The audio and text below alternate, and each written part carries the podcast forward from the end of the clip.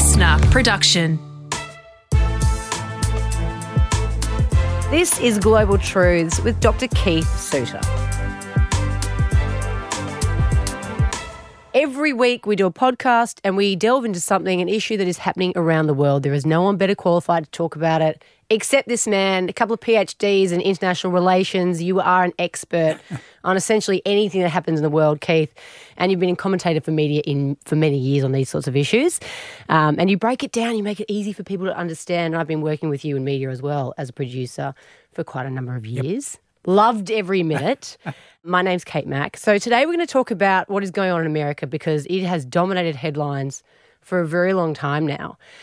George Floyd, black American, we all know the story of what happened here. Keith, this is pretty devastating what's happening over there. But it's it's systemic racism that has been there for a very long time. That's right. And that, I think that's the issue that we ought to be exploring that the mainstream media focus a lot on what they see as being the immediate issues, the police brutality, the rioting by the protesters, etc. But there's actually a, a much deeper story that we need to examine, and which you can't do on mainstream TV when you're giving three minutes and you've got to come up come up with a visual image. The advantage of a podcast is we can explore something in depth and deal with the issue that in a way that the, the mainstream media can't.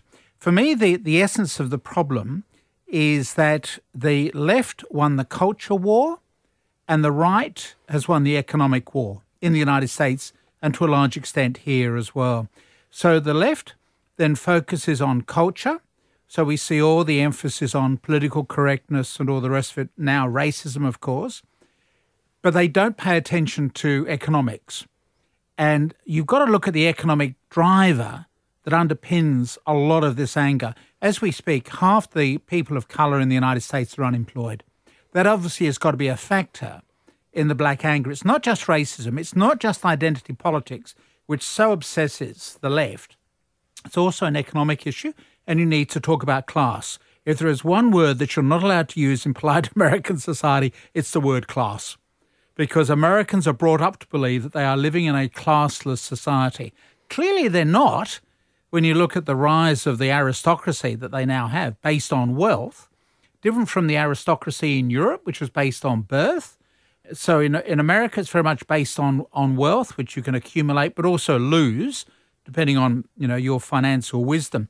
But there is a class system in the United States derived from exploitation, and the people at the bottom end of the exploitation are usually the people of color. Sure, you have an occasional successful uh, person. Barack Obama is, is a good example of that, a very good example. A lot of sports and, people.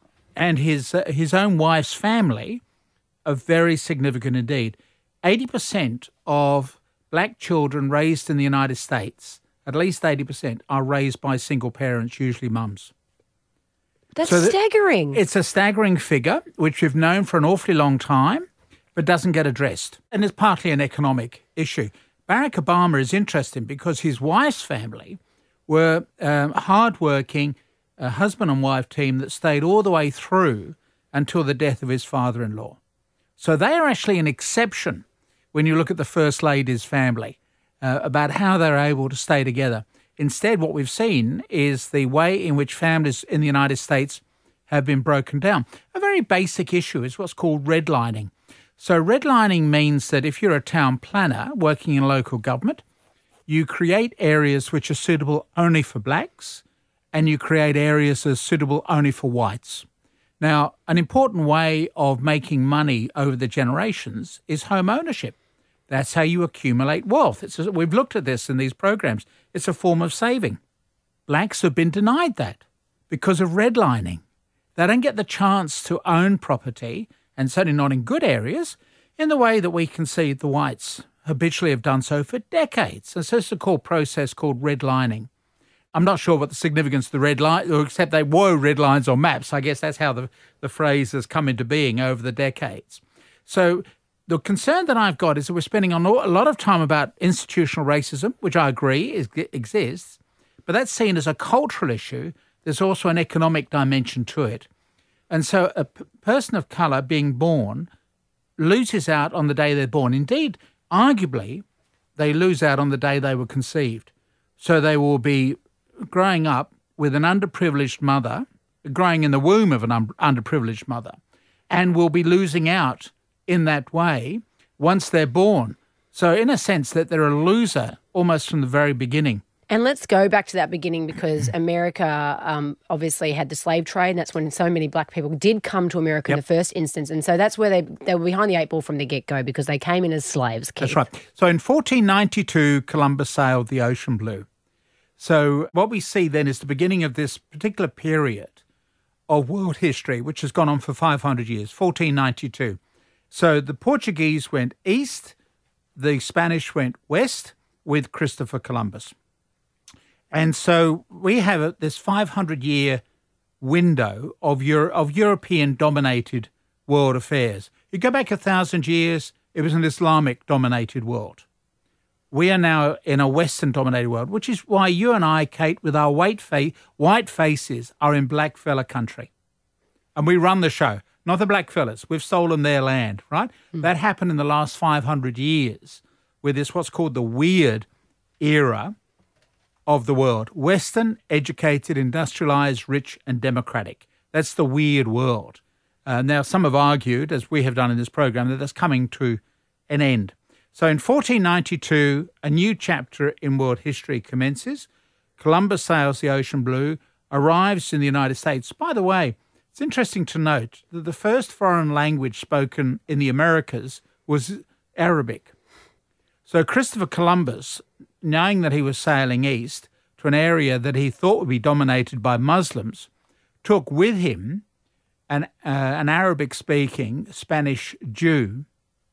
And so, as the interpreter went ashore from the Columbus fleet, he spoke Arabic because he assumed that these people in the Americas were Muslims.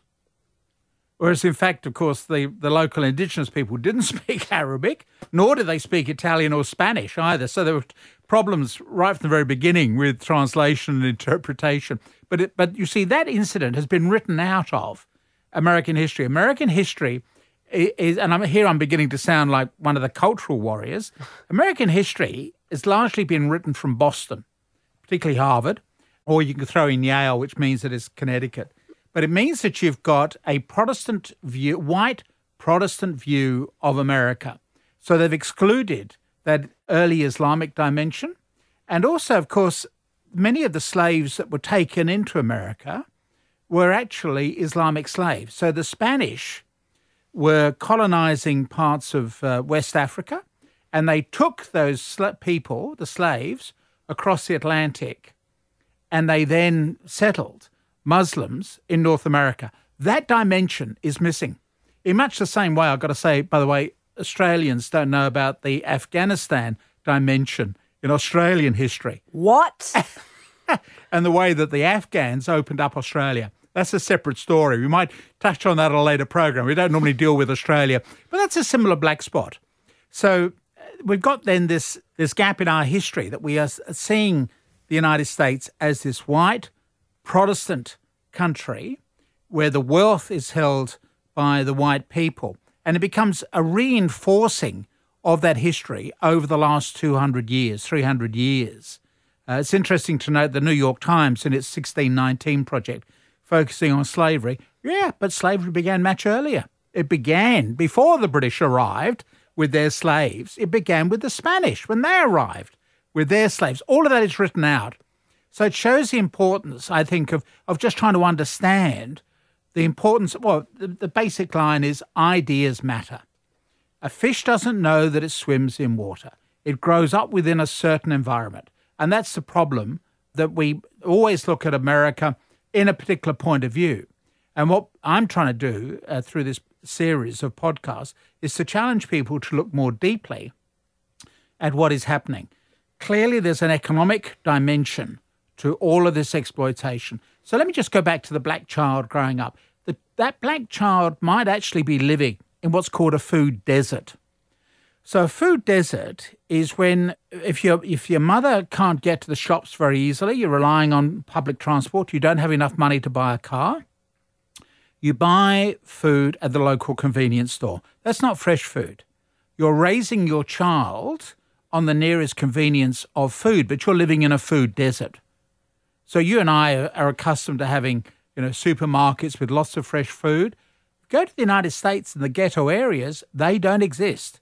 What you do have are convenience stores. And so you'll buy potato chips. Now, if you realize that quarter of everything you eat goes to the brain, so the brain is a very hungry organ. And if you're not giving good food to your child, then the child is damaged almost from the outset before they go to school. And then when they're in school, they're, they're educated to be, you know, seen as, as going to be a failure. The great tragedy of the Barack Obama eight years in power is that he failed to push the family that he, that particularly his wife's family, had as role models. And we could have raised a new generation of young people of colour, much more idealistic, and realizing that in fact they can do well.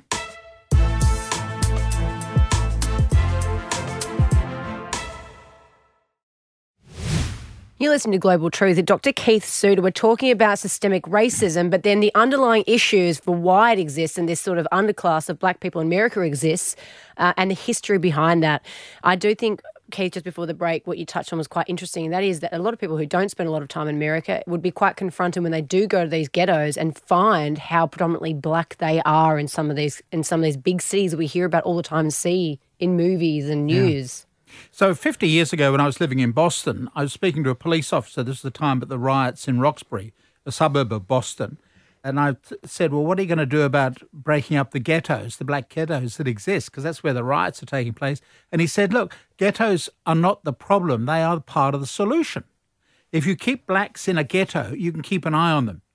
If, if they become black middle class, there's a risk that they will spread out. They will annoy white neighbours this is a white officer, and he said it just as a matter of course. So the value of the ghetto is that you can keep an eye on you know, them. You know where they are. you know where they are.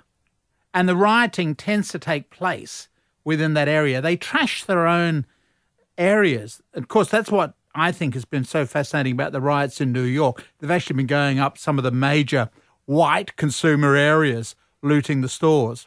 That would suggest, by the way, that you've got different types of, of activity underway. You've got obviously the people who are horrified at the death of uh, Mr. Floyd in Minneapolis.